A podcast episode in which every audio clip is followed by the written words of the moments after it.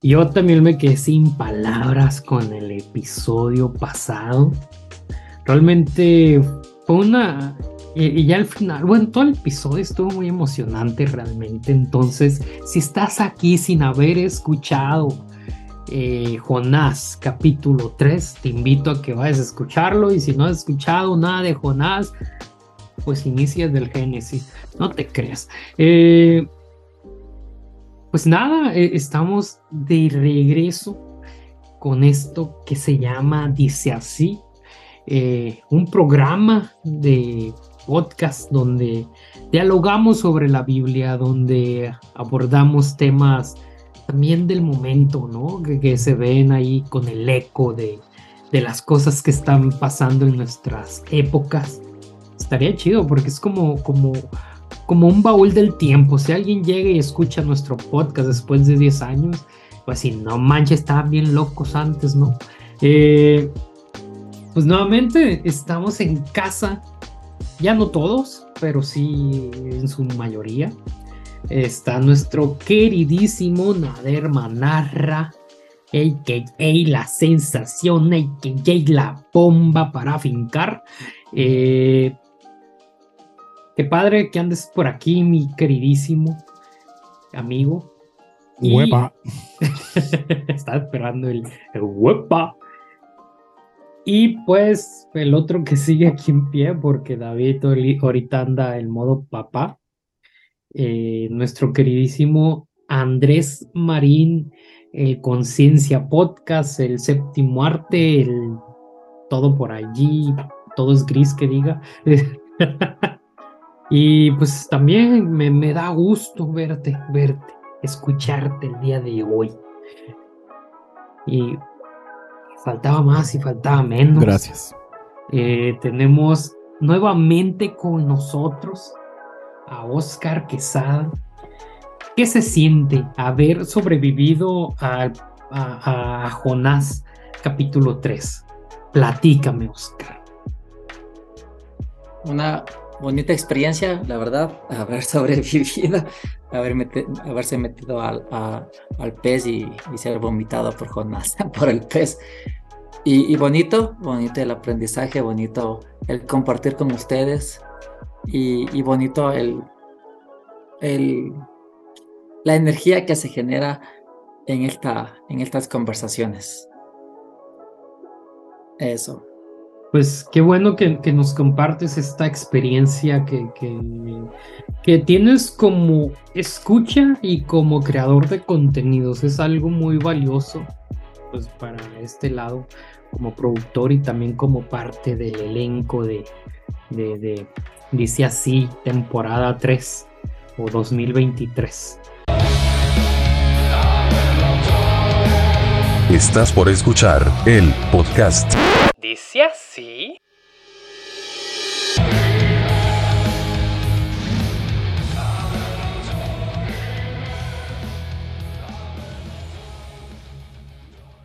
Comenzamos. Vamos a continuar, ¿no? Con el capítulo favorito de Andrés Marín. O sea, él propuso Jonás nomás por este pedazo de texto.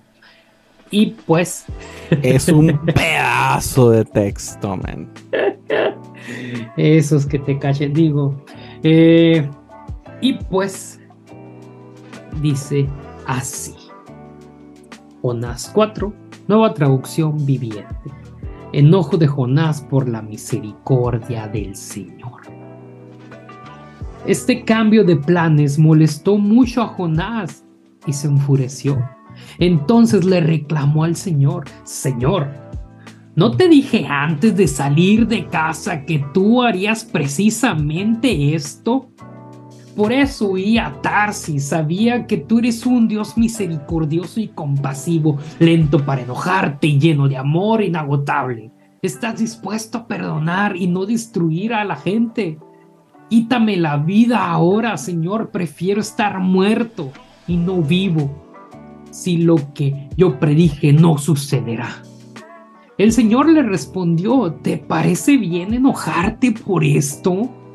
Entonces Jonás se fue al oriente de la ciudad e hizo una enramada, Luego se sentó bajo la sombra de la enramada mientras esperaba ver lo que acontecería a la ciudad. Ahora bien, el Señor Dios proveyó que una planta frondosa creciera allí y pronto extendió sus anchas hojas sobre la cabeza de Jonás y lo protegió del sol.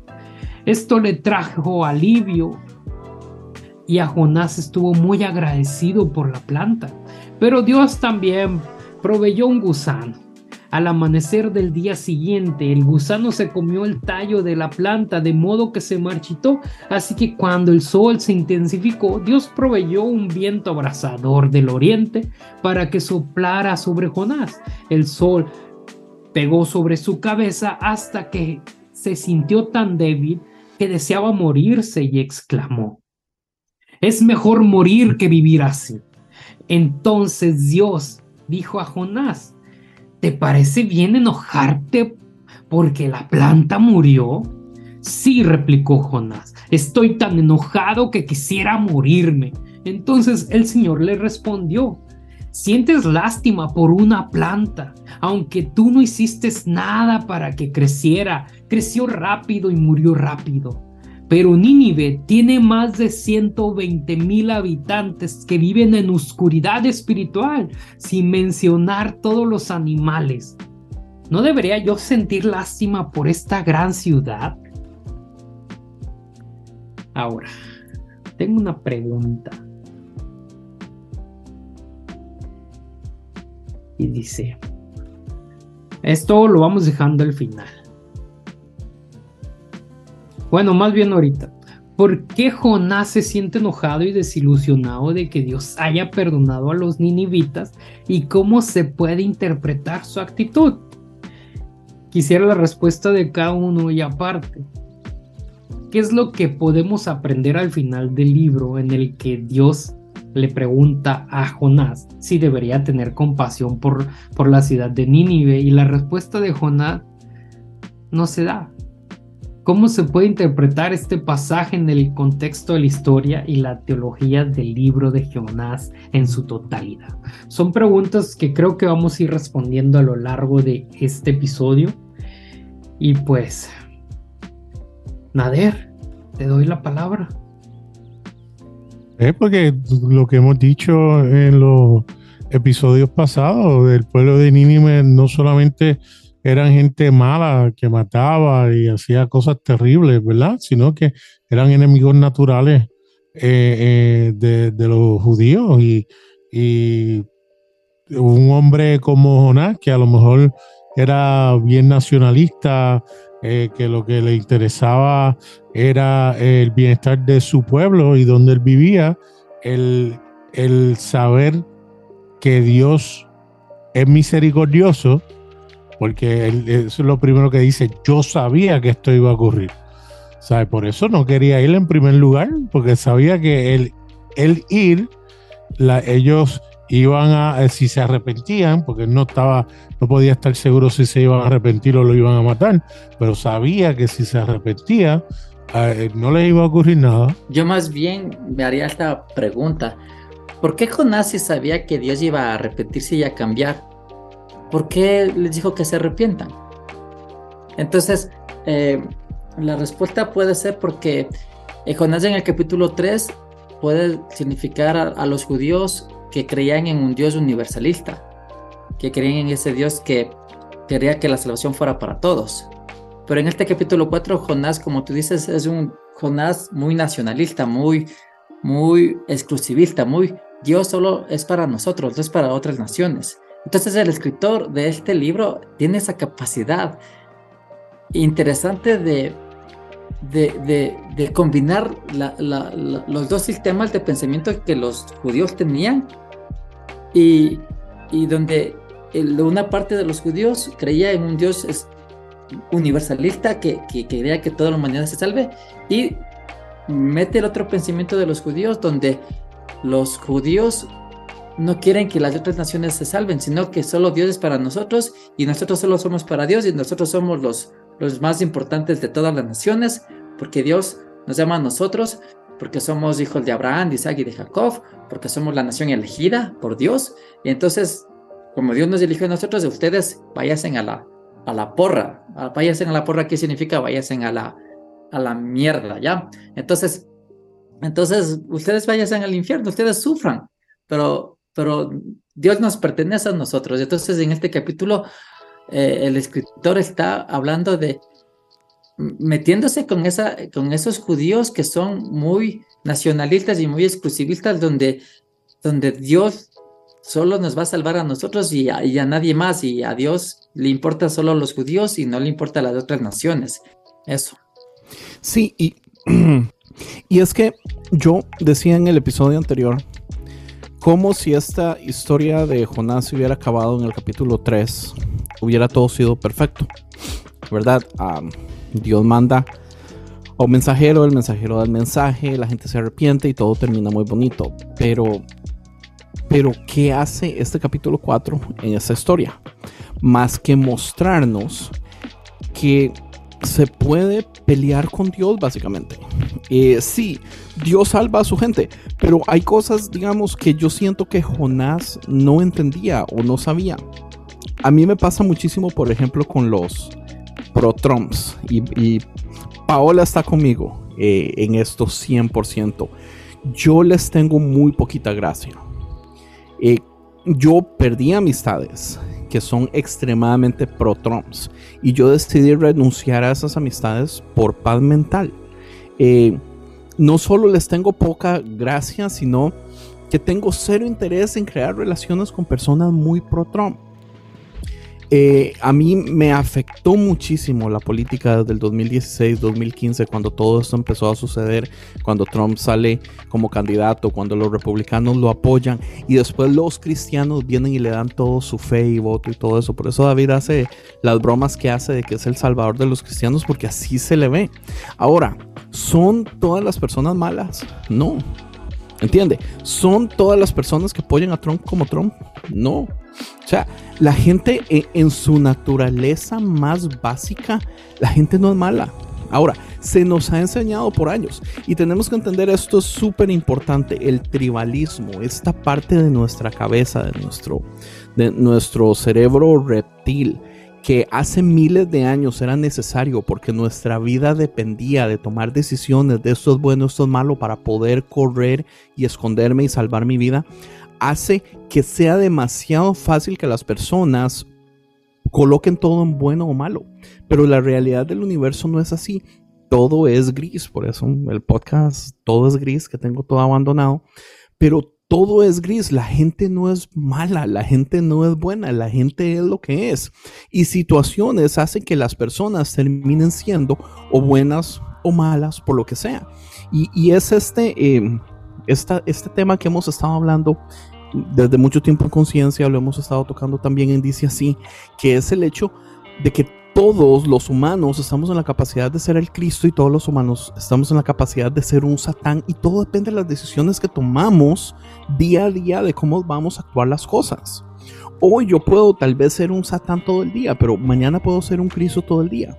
Y eso no quiere decir que todos los humanos son buenos, siempre un Cristo, que todos los humanos son todos malos, siempre un Satán, porque esa no es la realidad del mundo. A mí me parece súper interesante porque esta historia muestra a un dios como que le gusta el ajedrez, ¿verdad? Él hace movimientos, pero es lo que quiere molestar a Jonás. Dios hace la planta específicamente para matársela al día siguiente. Es un plan, es, es un truco donde adentro de la queja de Jonás le da confort y ese confort se lo quita al día siguiente y usa esa analogía perfecta de, brother, usted no dio nada por esta planta y vea todo el valor que usted le da y todo el amor que usted le da porque le conviene en este momento. ¿Entiende? Pero yo hice todo el trabajo. Ahora, los ninivitas a usted no le convienen en este momento, pero yo hice todo el trabajo de todas formas. O sea, ¿con qué cara viene usted a decirme que ellos no merecen el amor que yo les tengo? Porque, porque la gente no es mala. Ahora, si hay gobiernos malos, si hay ideales malos, si hay personas en capacidad de hacer mucho, mucho mal, pero podemos irnos, digamos, a, Rus a Rusia, ¿verdad? Eh, ¿Son todos los rusos malos? No. Ahora, el liderazgo que Rusia tiene en este momento es un liderazgo muy malo. Ahora, ¿son todos los ucranianos buenos? Tampoco, ¿verdad? Pero es que ese no es el punto. El punto es que la gente es gente y la gente no es ni buena ni mala.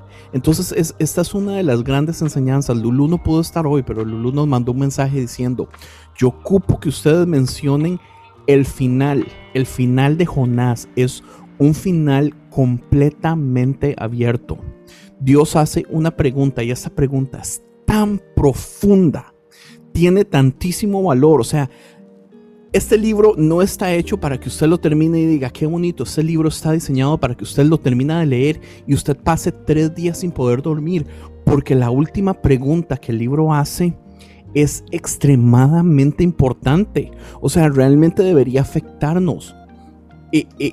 Digamos, la capacidad de amor que tiene Dios por toda su creación.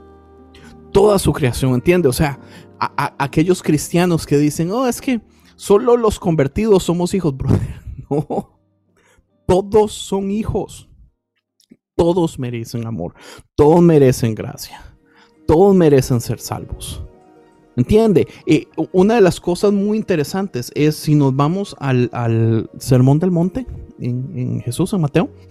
Eh, una de las cosas, como empieza el asunto, es Dios promoviendo este asunto de que Dios crea todo y después Dios redime todo y después termina básicamente diciéndonos, ame a sus enemigos.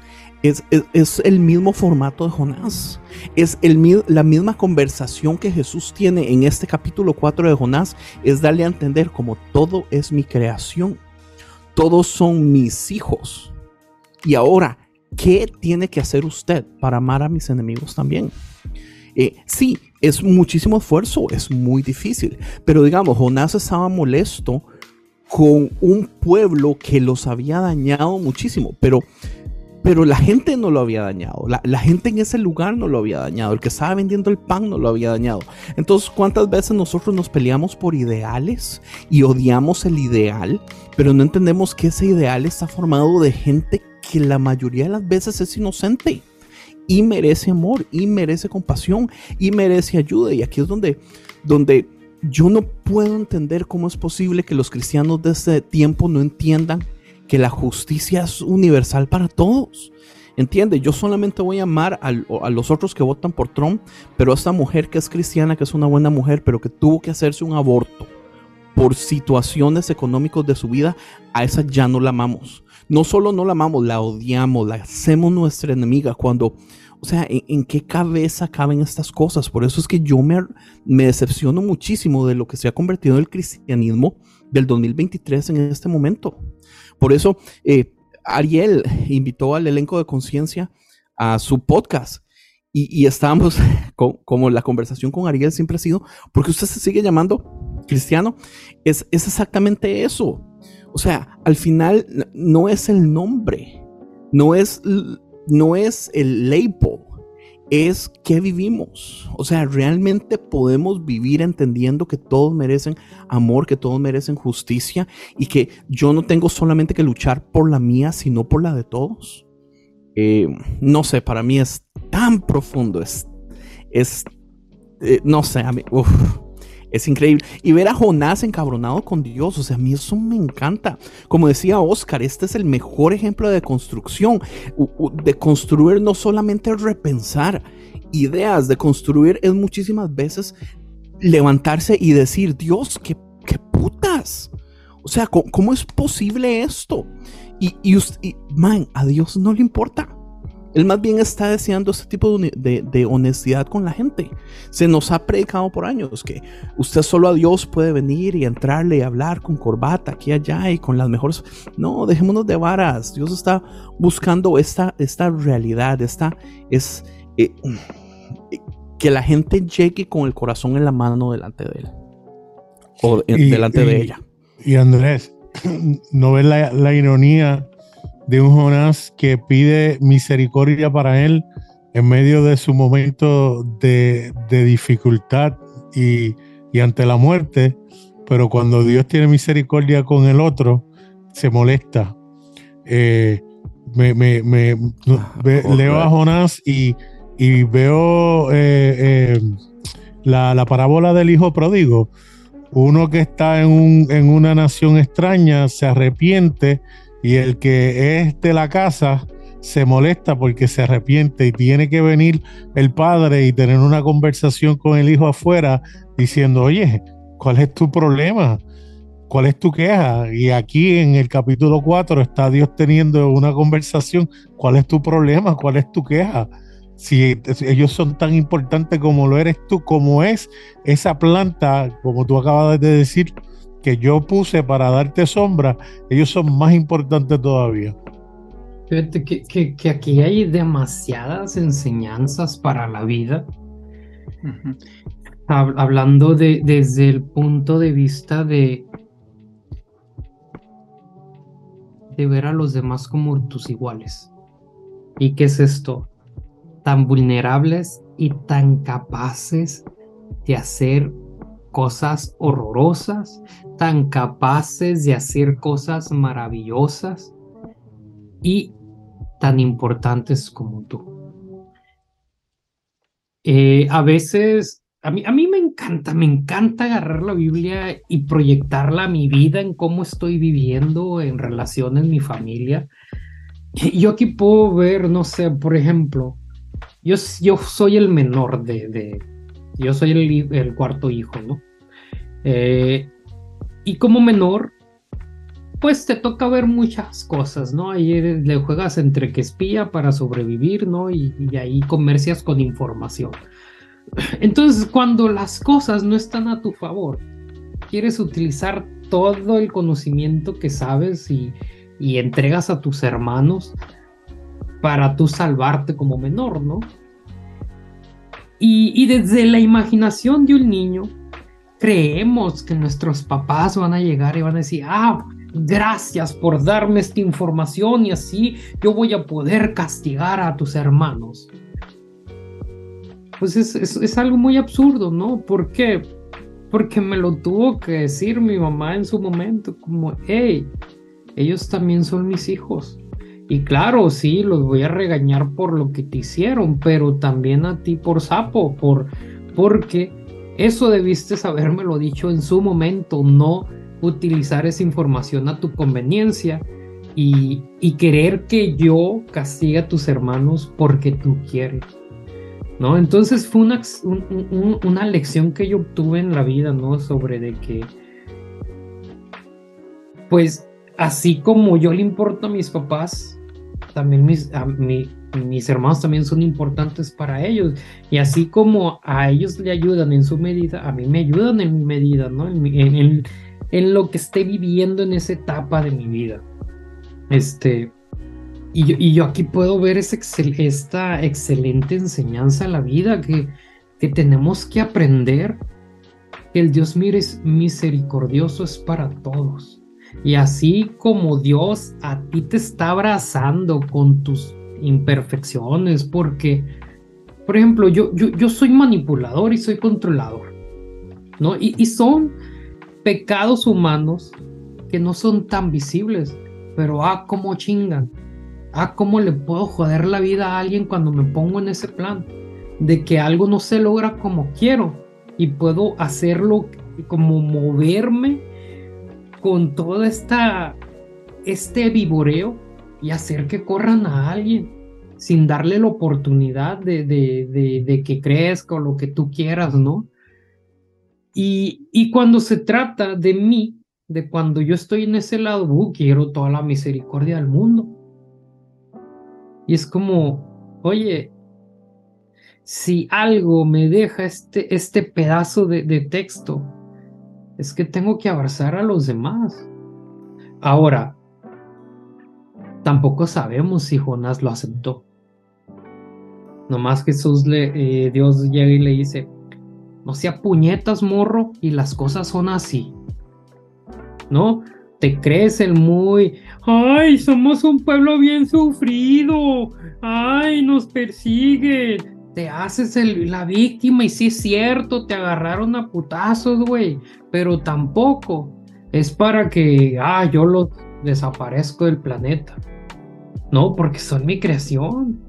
Y también lo dijo, ya no los voy a destruir, ¿no? Pero más allá de ponernos literarios, me quiero enfocar. No, pero, pero usted sabe que, que digamos, tiene razón, o sea, en, en su tiempo, el, el, modo que los imperios se expandían eran conquistando y matando, ¿verdad?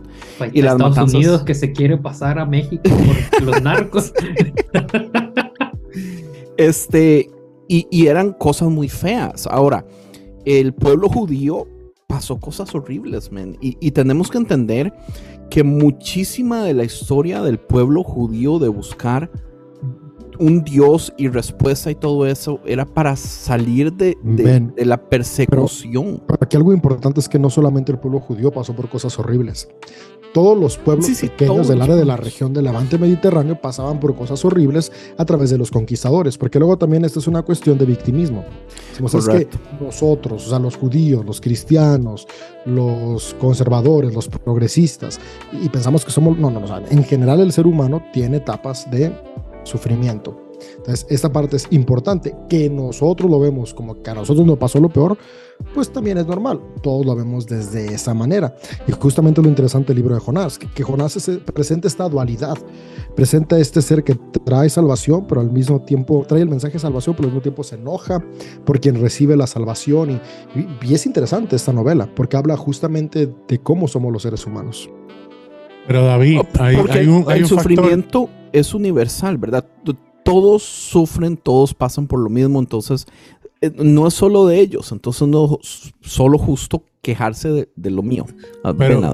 Pero hay un factor que, eh, y claro, lo tenemos nosotros hoy en día porque tenemos acceso a, a datos históricos, que está la mística de un pueblo judío que aparenta ser tan pequeño y tan perseguido por tantas personas, desde los pueblos árabes, desde los holocaustos, eh, eh, eh, ta- tantas situaciones y cómo milagrosamente han sobrevivido, sobresalido, como eh, en los medios uno ve cómo le tiran a los judíos como eh, ellos son los que controlan los medios, ellos son los que eh, te- hay un, un- un odio y, un, y, un- y una percepción. Eh, hubo una senadora loca eh, en Estados Unidos, sin mencionar nombre, que dijo que los judíos tenían rayos láser Marjorie? apuntando a o sea, o sea, unas cosas tan ridículas y ese ridículo le da esa mística también a que el pueblo judío es el más sufrido. Cuando lo que dice David es correcto, no es solamente ellos. Eh, todo- todos los pueblos en algún momento dado han sido conquistados, han sido maltratados y ha sido eh, una evolución del humanismo que no tiene nada que ver con la religión, donde la gente se ha dado cuenta, oye, espérate, no, no es bueno ser tan bárbaro. eh, eh, y, han intentado, porque vemos lamentablemente en, en estos años eh, eh, un retroceso lamentable, ¿verdad? Eh, con las cosas que vemos y están pasando. Pero sí, sí, quería simplemente comentar esa, esa parte, ¿no? Y es que hay un problema muy grande, digamos, David y yo estuvimos presentes en una conversación que se hizo entre un grupo de amigos y estábamos hablando de la victimización. Y yo recordaba cuando salió la película de The Joker y a mí me afectó muchísimo y yo hice un episodio di- dando todo mi odio. Eh, y, y una de las cosas que yo vi en la película de Joker es que sí, digamos, aunque todo lo que el, el personaje de Joker pasó fue sufrimiento real y justo y válido, el asunto no es el sufrimiento, el asunto es qué hacemos con eso, ¿verdad? Eh, ser víctima es, es válido para quien sea y todos somos víctimas de montonones de cosas, pero es qué hago yo con, con, eh, con ese sentimiento de víctima. Eh, hablábamos acerca de, de la matanza en la escuela de esta chica transgénero. eh, y entonces ya se hizo una conversación con respecto a, a si ella también es víctima. Y, y- y por supuesto, o sea, es, es víctima de, de otro montón de cosas por lo que ha No pasado. de la situación. No de la situación. La, Ujú. la situación ella la hace porque no supo enfrentar ese sentimiento de víctima y tomó la decisión más estúpida.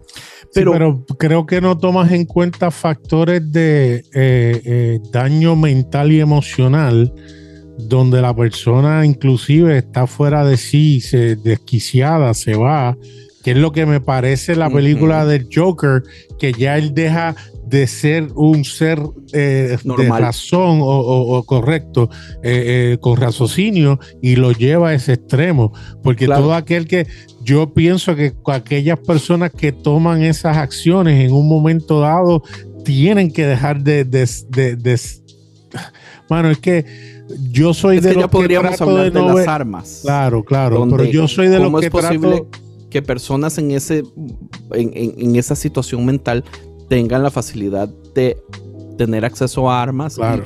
En muchos, muchos de los casos son armas de alto calibre que no deberían ni siquiera estar en manos de civiles. Claro, claro. Pero, pero mi punto es que yo, tú, tú ahorita o, o pues, el episodio pasado hablaste de cómo nosotros podemos ser tanto Satán como, como, como Cristo. Eh, y, y yo, yo soy de los que pienso, todos somos Cristo, aunque se nos olvida en ocasiones. Eh, eh, y actuamos, pero de, de- de decir ontológicamente yo soy Satán en un momento dado, yo no creo eso. Es que usted es más universalista que Jonah y usted no se ha dado cuenta. Bueno, posiblemente.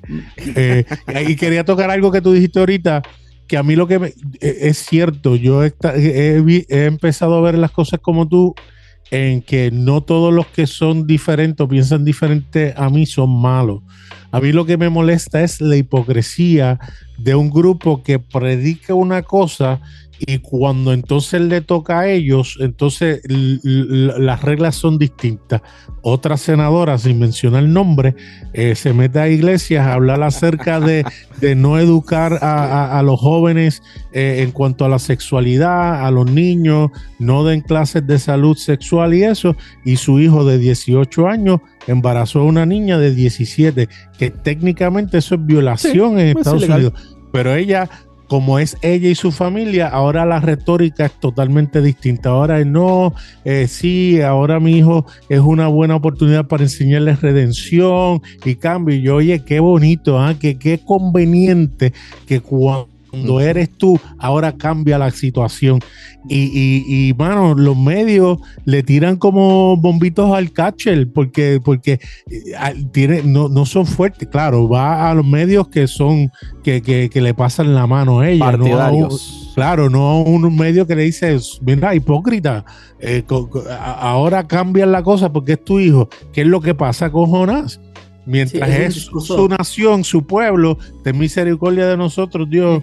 Eh, tú sabes, somos, somos tus escogidos, Es un- pero estos bandidos, ¿sabes? Que, que- que- que se lo lleve el diablo, sí. que, que- que- que según algunos, eh, o, o quizás la mayoría, no existe. Es, es un, es un discurso de, de la doble moral. O sea, por una parte yo, yo digo que amo a todos, pero después estoy manejando el carro y digo, oye, bruto, maneja bien, con cuidado, y, y nos por- portamos así. Es un, es un discurso de la doble moral. Eh, por ejemplo, a- ayer me pasó algo interesante a mí eh, en este discurso.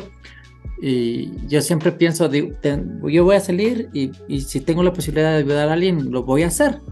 Y yo salí y de hecho estaban unos venezolanos cruzando, caminando por, por, por, por la calle principal. Y un venezolano se acercó y me, me dijo, ¿tiene algo que me ayude? Y yo, no, no tengo nada. Y me fui caminando. Y luego estaba caminando, caminando, caminando y, y, iba pensando y digo, a ver, pero tú dijiste que lo ibas a ayudar. O sea, ¿por qué no lo estás haciendo en este momento que tú tienes la posibilidad de hacerlo? Hazlo. Y en ese momento, después de unos cinco minutos de haber conversado conmigo mismo y seguir caminando y seguir caminando, me detuve y me regresé y les dije, oigan, tengan, y les ayudé. Eh, pero es un discurso de la doble moral porque nos falta a nosotros realmente mostrar el amor de, de Dios a todas partes sin necesidad de que haya, haya esa vocecita que nos diga, tienes que hacerlo, o sea, hazlo. Y, y, y tiene discurso, por eso aquí Jonás, Jonás es un, como tú dijiste, Nader, es alguien hipócrita, porque pide misericordia para él, pero que los demás se vayan a la porra, que los demás se mueran. O sea, eh, en otras palabras, Jonás también era un ninivita, porque también quería destruir, también quería matar, también quería acabar con esta nación. Y, y, muchas veces nosotros también nos podemos convertir en esas personas cuando no, cuando no llevamos, o sea, cuando no, no lo hacemos. Porque yo ayer, o sea, en vez de, en ese momento, cuando me pidieron ayuda, de darle, ten, y listo, y me iba tranquilamente, yo fui un, un ninivita o un Jonás que quiso que se destruyan ellos, pero después regresé y les dije, ¿saben qué tengan? les ayudo. Entonces, e, es, es muchas veces, eh, yo este capítulo lo veo más bien como, como trabajar los, los, matar los viejos hábitos para que los nuevos hábitos en nuestra vida empiecen a crecer y empiecen a, transformarse, porque Jonás aún quería que ellos se mueran. Y, Dios quería trabajar en Jonás para que Jonás entienda que Él quiere que todo el mundo se salve. Entonces es, es muchas veces hay, hay patrones en nosotros, hay hábitos en nosotros muy fuertes, muy arraigados que, que no nos permiten avanzar en, el cristianismo, se podría decir, o en otra rama espiritual. Pero que tenemos que trabajar esos viejos hábitos y, matar esos viejos hábitos para, para que los nuevos hábitos sigan creciendo y avanzando. Yo, en, en, defensa de Jonás, porque creo que eh, me he convertido en el Leo Lozano defendiendo celebridades latinas o en el David López defendiendo celebridades anglosajonas del cristianismo. Yo quiero defender a Jonás porque sí tiene razón en todo, pero recordemos que eran los ninivitas, ¿verdad? No es como que a Jonás lo mandaron a la vuelta de la esquina donde había otro grupo normal de gente, o sea, si, si eran directamente enemigos, eh, personas horribles. Entonces, por eso me cuesta mucho ver a Jonás como Está bien, pero en base, a, e, en base a eso, tienes que tener misericordia entonces de aquellos que son, se, le está metiendo a la cabeza que la posición son pedófilos, que lo que quieren es criar niños para eh, hacer barbaridades sexuales, que lo que quieren eh, lo que quieren es invadir tu, tu nación y, conquistarte. O sea, eso es lo que literalmente eh, muchos de ellos eh, reciben, no salen del círculo, no están dispuestos a escuchar otra cosa, o si escuchan otra cosa te están mintiendo, ellos lo que quieren es confundirte y en base a eso es que toman las decisiones y creen lo que creen. Entiendo, y yo creo que lo que yo tengo tiempo de estar haciendo es, digamos, yo abiertamente acepto, evito relaciones con personas pro-trompistas, pero yo siento que no porque no los ame, no porque les desee el mal, sino por paz mental. Eh, para mí es muy difícil no ver que la culpa no es de ellos, la culpa es de la media a la que ellos se abrazan. Un Fox News, un Breitbart, un eh, Daily Wire, todos estos eh, medias y noticieros de extrema derecha y todo eso que realmente son un asco las cosas que dicen. Entonces, yo sí siento una gran diferencia donde en una situación de vida o muerte, yo no voy a preguntar, ¿usted es pro Trump? No, o si es necesidad de ayudar a alguien, eso es lo de menos. Sí, yo he limitado relaciones por paz mental, pero no es que no los ame. Entonces, sí, usted tiene toda la razón, Nader. La, diferencia es que yo siento que no es culpa de ellos. No es culpa de ellos, es culpa de la educación. El problema, el problema de casi todo en este mundo en el 2023 es un problema de educación. Y tristemente, hay gente que no se le enseñó nunca a tener criterio propio. Hay gente que ha vivido encerrado en esta burbuja y esta burbuja les ha impedido relacionarse con otras personas de, de diferentes ideales políticos o, ideales de vida en realidad. Y no siempre es culpa de ellos. Eh, pero entiendo, que, aquí lo curioso es que en una época de o era de las tecnologías de la información. Antes que nada, usas pro Trump. Vato, ni, ni, estoy tan interesado en la política de México. ¿Tú crees que Qué dicha. Te amo, crees? continúa. ¿Tú crees que me interesa lo de un viejo trompudo pelos güeros? Sí, de por sí, güey, este, yo tengo tirria con los gringos, ahora tú... Eh, mu- mucha de nuestra conversación nace alrededor de, de que eres un traidor a, a- a lo latino por irte a Estados Unidos. Eh, entonces, ¿tú crees que me interesa lo que haga ese pinche boca de pato? Yo creo que EMS en Puerto Rico sería un machetero pro independencia a- a- a- hasta, hasta la vuelta. No, yo creo que yo, creo que yo, quiero también. hacer, yo quiero hacer un comentario. Yo, yo quería a- a- a- Ah, dale, Ems, dale. a sumarle algo a, esta maniacada que están con- con- con- con platicando. Este, es que no es tan fácil, güey, porque en una era de las tecnologías de la información, donde todo es verdad y donde todo es mentira y donde todo es manipulable, nada más falta que métete una hora a TikTok mismos videos se contradicen entre sí, entre que no es que la carne es mala, el otro dice, no, espérate, eh, no es mala, lo que es malo es esto en exceso, y luego llega otro y dice, no, espérate, espérate, es que lo malo es el exceso, y luego llegas y te quedas, pues chingada madre, pues por dónde me voy, ¿no? Este, siempre lo hemos sabido y decidimos creer lo que más nos, nos deja cómodos, ¿no? Entonces, regresando a, a la razón de, de, de, de, Jonás, ¿quién le dijo a Jonás que los malos eran los asirios? Es un muy buen punto. E entonces, ¿quién? La experiencia, la vida, la así, ¿no? El, el, este pedo de... de sus padres, sus maestros. Pero por... ¿Sabes por qué? Por un cabrón que hizo algo muy oscuro, muy turbio. ¿Quién le dijo a Hitler que los malos eran los judíos y todos los que se llevaron a los hornos? Por, por una mala experiencia que no quiso sanar. Ahora, ¿y quién le dijo al resto del mundo que los malos eran los alemanes cuando fue un tema de un partido político?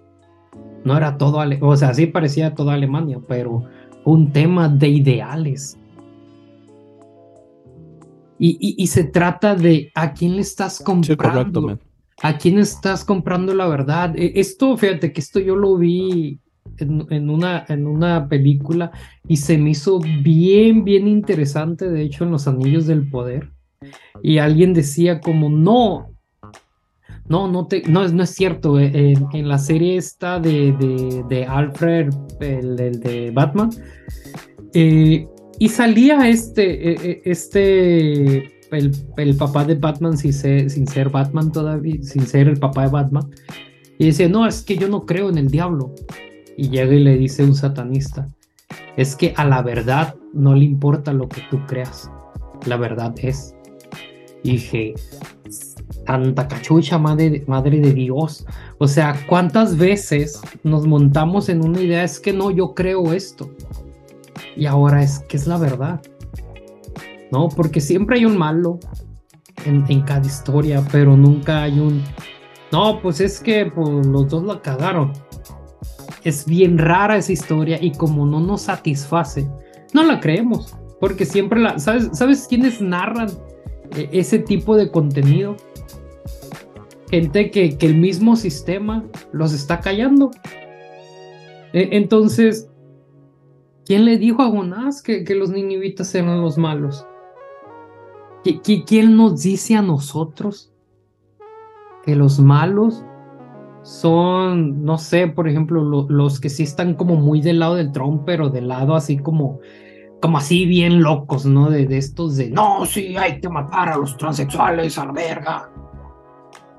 Y, los vemos como los enemigos. Y, tú dijiste algo, no, no, es que ellos no son los enemigos, es su falta de conocimiento. Y si ellos ya tienen todo el conocimiento que creen que es la verdad, era, es como nace este, este programa. La gente, tu audiencia no va a ir a escuchar por, por, porque quiere aprender lo que diga Jano en su, en su podcast. O, la audiencia de David o la mía. Entonces se contaron todos los multiversos del podcast y se exponen a la verdad que narra cada uno. Y, y te digo, eso está, está, está, está bien, está bien inmenso culpar a alguien porque no tiene el conocimiento y es, espérate, pero ¿quién le va a dar el conocimiento que ellos quieran escuchar? Que- Es sea, que la, la y- y solución de eso Que, que hace una conexión bien es interesante. variedad, ¿verdad? No, no Ah. es solo una cosa. Ha- ha- hace Es una conexión muy interesante porque Nínive, que es Asiria, tiene sus propios dioses, ¿no? Tiene sus propios, su propio sistema de creencias, ¿no, David? Y sus dioses y todo eso. Entonces, ¿qué fue lo místico?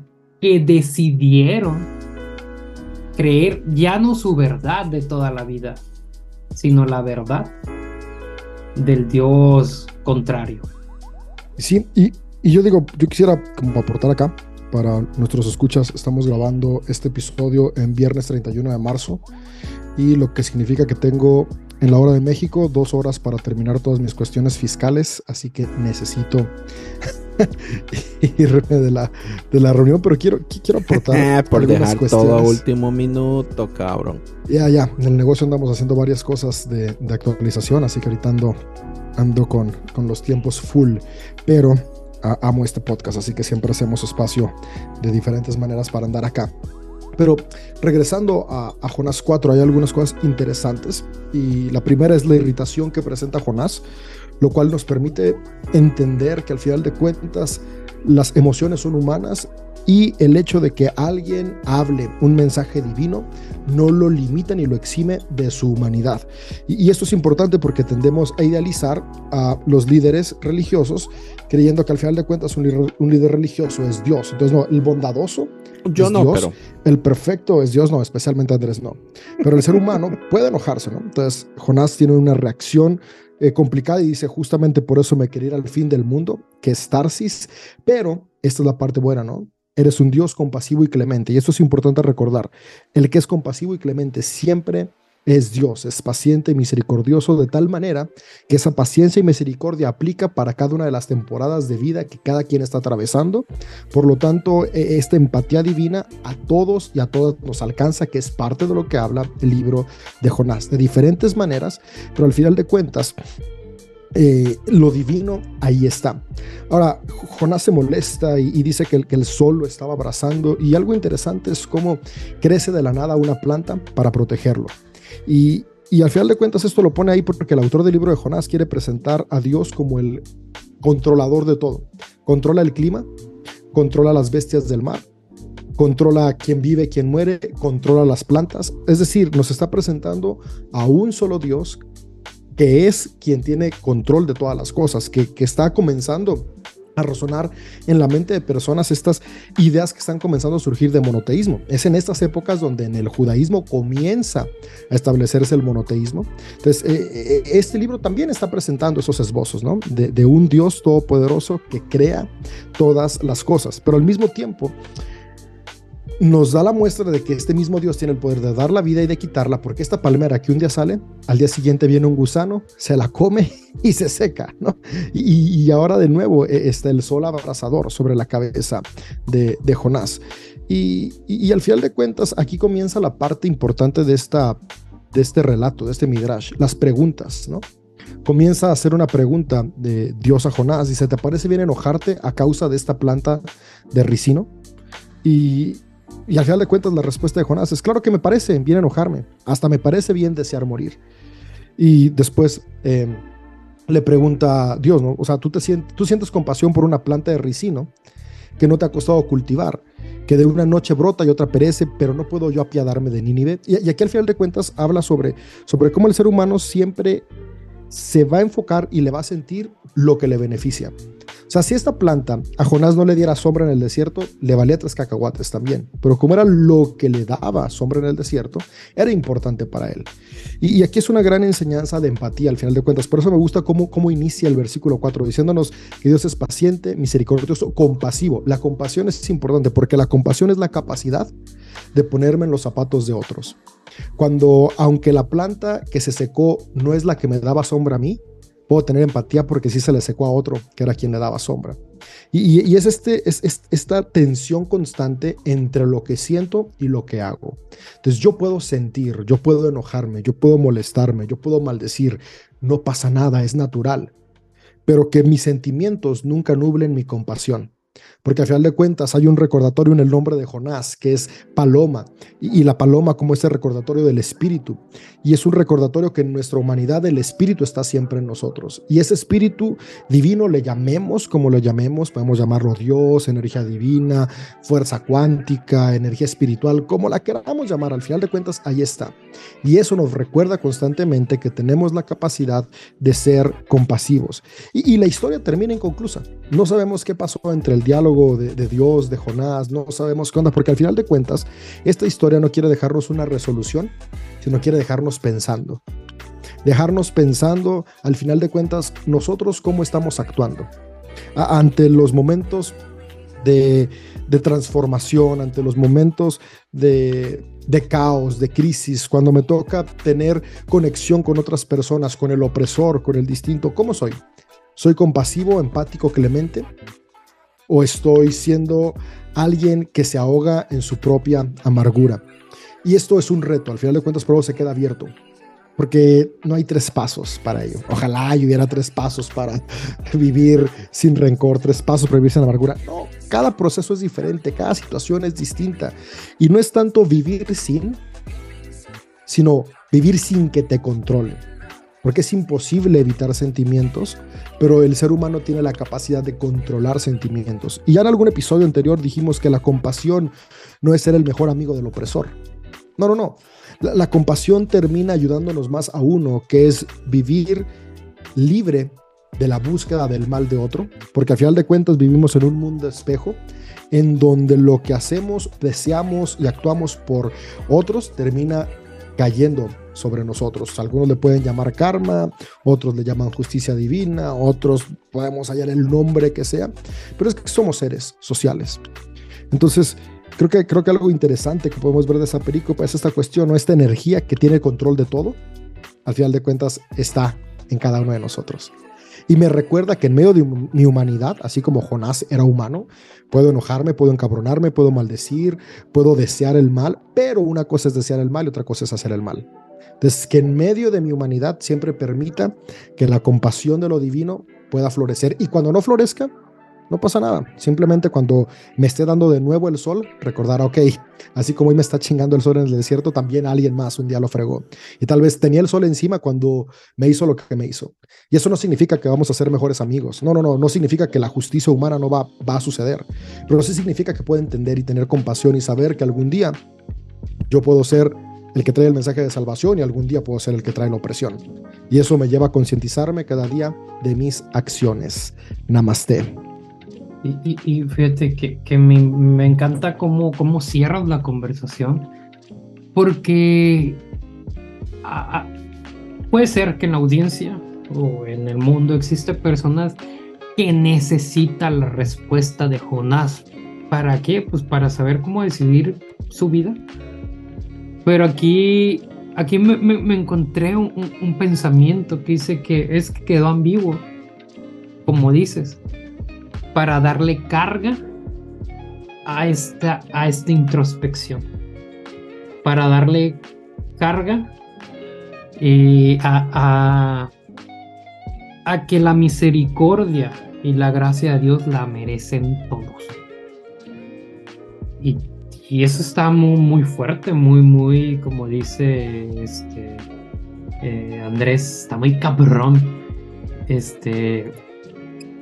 Y pues nada, yo, yo quisiera saber si, si Oscar tiene algo más que poner sobre la mesa. Estaba pensando en qué sentido tiene este capítulo para mí. y el sentido para mí es es, es, este, es, es sabor de que Jonás de que Jonás se irritaba por cosas cosas vanas, por cosas que, que pasan rápido, por cosas que, que, que a, la larga, después de un tiempo nos podemos reír de esas cuestiones y, seguir avanzando. Eh, y, y, se irritaba por eso y muchas veces yo también me irrito por cosas, por cosas a veces muy, muy vanas, así muy, muy pequeñitas que después, viéndola bien, digo, ah, yo siempre saco el ejemplo con mi, con mi pequeña, ¿no? A veces yo, yo, cuando mi hija quiere salir a caminar y, y, está lloviendo, yo a veces le digo, no, mi amor, no salgamos porque está lloviendo, pero papi, salgamos. Y, y es como que yo al principio me irrito de, esas pequeñas cuestiones, pero le quedo viendo el rostro a mi hija y digo, ¿por, por, qué, ¿por qué irritarme? ¿Por qué no disfrutar de la vida? ¿Por qué no disfrutar de, este momento con mi hija y salir a caminar. Está lloviendo, mejor le pongo más chumpito, le, le, protejo más y salimos a caminar un poquito bajo la, bajo la lluvia y disfruto de este momento con mi hija. Y a veces nosotros como seres humanos nos irritamos por, por, por pequeñeces y, y, y no queremos ver que, que la vida que la vida tiene más cosas, que la vida es impresionante, que la vida es salvajemente hermosa y que podemos seguir creciendo y que podemos seguir muriendo al viejo hombre para resucitar al nuevo hombre, muriendo a viejos hábitos para adquirir nuevos hábitos, o sea, seguir deconstruyéndonos y, y construyéndonos para, para cosas mejores. Y, y eso es lo que me hace pensar también este capítulo donde esta, esta planta nace en un día y muere al siguiente día, me hace pensar en que la vida es así, la vida es, es, es, es así, es, es un segundo, es un minuto, es, es poco. Y, y, y, disfrutar de la vida es, es para mí importante por, por la situación en la que yo viví. Yo, la mayoría de que conoce del grupo, Perdí a mi esposa en el 2020, un 4 de diciembre, y eso me, destruyó a mí, pa, tenaz, y me hizo pensar en muchas cosas. Y, yo pienso en que la vida es corta, o sea, la, vida, la vida demasiado es corta y, y tengo que disfrutar de, de cada momento, tengo que disfrutar del aquí y ahora, o sea, porque no sé si mañana amaneceré despierto, o sea, no sé, no sé si mi hija despertará, o sea, pero la idea es disfrutar este momento, disfrutar este presente, este hoy, porque el ayer ya pasó y, mañana no sé si vendrá. Entonces, para mí, para mí, leer este libro de Jonás me hizo pensar en, que es importante el aquí y el ahora, porque este libro de Jonás es, eh, tiene que ver con, con este tema de, la muerte y de cómo ellos lo ven y lo manejan de, de morir para vivir a nuevas realidades tiene que ver con eso, con, con la, la, vida que es muy corta y, tiene que ver con, con que disfrutar el hoy, disfrutar el, este presente que tengo para, para seguir creciendo, para amar y para odiar, porque a veces en, en este presente podemos odiar a alguien que nos cae mal y no le queremos ver, pero al siguiente día lo queremos ver. O, o, después de unos 10 minutos lo queremos ver porque somos seres humanos y somos tenemos esa capacidad de, de odiar a alguien y de amar a, esa misma persona, o sea, y, y, eso, eso es lo, lo, que quería terminar de decir, que, que la vida es corta y que la vida, la vida la tenemos que aprender a disfrutar.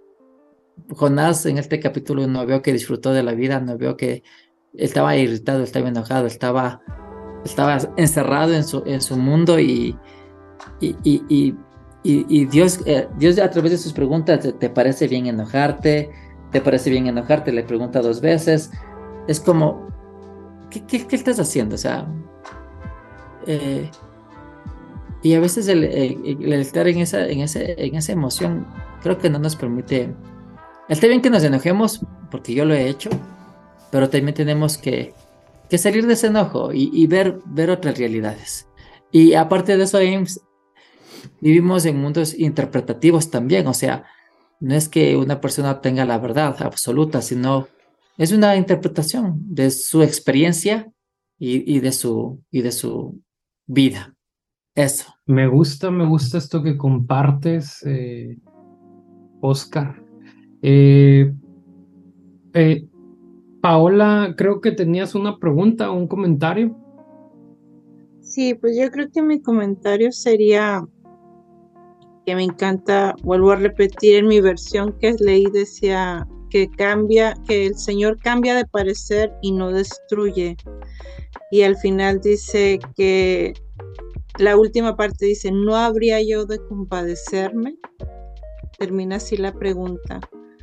Y, y siempre me pongo a pensar cuando comparto con compañeros del trabajo, siempre que hablo del amor de Dios, inmediatamente me dicen, pero es fuego consumidor. Es la palabra que inmediatamente me dicen, pero creo que en este pequeño libro Dios nos marca ese amor inagotable por todo el mundo. Y aquí yo creo que esa va a ser siempre mi respuesta y que el Señor se compadece de todos. Y Paola, ¿le puedes decir a esa persona que 100% Dios es fuego consumidor, pero nunca para hacerle daño a aquellos que ama, sino para consumir aquello que nos daña a nosotros, que nos separa de ese gran amor que es totalmente diferente. Y es más, creo que hasta Jesús, hay una parte donde los discípulos le querían que si mandaba fuego y Jesús les dice, o sea, de qué espíritu sois, o sea, creo que... Eso es. Ahí está. Ahí está, el ejemplo perfecto. Correcto. Pues excelente manera de cerrar. Eh, Oscar, compártenos tus redes sociales, cómo te encontramos, ahorita qué haces, qué rollo, a ver. Bueno, como les decía en el capítulo anterior, yo dejé de hacer podcast, dejé de hacer contenido cristiano y por un buen tiempo. Como que lo retomé en enero, pero igual lo, volví a dejar de hacer. Eh, y más bien estoy haciendo contenido para mi canal de TikTok, eh, donde comparto mi experiencia como papá soltero. Y ahí en TikTok estoy como soy papá soltero y hablo de mi experiencia como papá soltero, comparto temas a veces de crianza respetuosa y temas que estoy aprendiendo eh, constantemente por, por, por mi nena. Eso, entonces esa es la única red social que tengo por el momento que la estoy haciendo crecer y la estoy manejando bien. Y posiblemente estoy trabajando en un proyecto para abrir un, un podcast de paternidad y hablar de temas de papás y, y cosas así. Eso. Pues genial, vayan a seguir a, a, Oscar ahí, escríbanle en algún, en algún video que tenga en TikTok, ahí vengo de dice así. Eh, Con que no pues te pongas a bailar en TikTok, no, eso no. todo bien. y por eh, favor, hagamos un momento de silencio por lo que hemos perdido en este episodio. Jano se nos fue temprano. El Lulu se tuvo que excusar. Eh, grabamos el capítulo anterior y este capítulo, pero Lulu se tuvo que excusar y David también eh, tenía que hacer unas cositas y excusarse. Eh, Paola, como siempre, gracias. Una de nuestras Patreons. Le invitamos si quieren participar a nuestros Patreons, pues pueden hacerlo y EMS le va a dar los detalles. Eh, y, otro minuto de silencio porque a Trump finalmente ha sido indirect, indirect oficialmente. Eh, muy importante. Hablen español, aquí hablamos español. Lo, lo, lo van a arrestar, lo, lo, encontraron culpable. No lo ah. encontraron culpable, sino lo van a procesar, es la palabra. Sí, es el, el proceso. Qué emoción. Qué feliz me hace. Bueno, eh, para no seguir politizando, eh, aprovechen que ahorita es, es quincena, este, disfruten este domingo con su familia, vayan al parque, eh, coman, no sé, vayan al Chicken Field, este, al Kentucky, a quien baile, a quien cante. es un chiste muy inmenso de acá. Este, pues nada, no, no tengo otra cosa más que decirte que sé feliz, comparte este episodio con alguna persona que sea así como yo soy la venganza. Este, y pues nada, sean felices, Dios los bendiga y Saracatoyo. Hasta la Bye, próxima. Pura vida. Chao. Namaste. Bye. Adiós. es que me da, me da ansiedad si, si no se dice en, en el El orden. namaste de David. Ah, o el y el chaito de, de Lulu. Eh, pues nada. Esto fue una producción de podcast cristianos en español.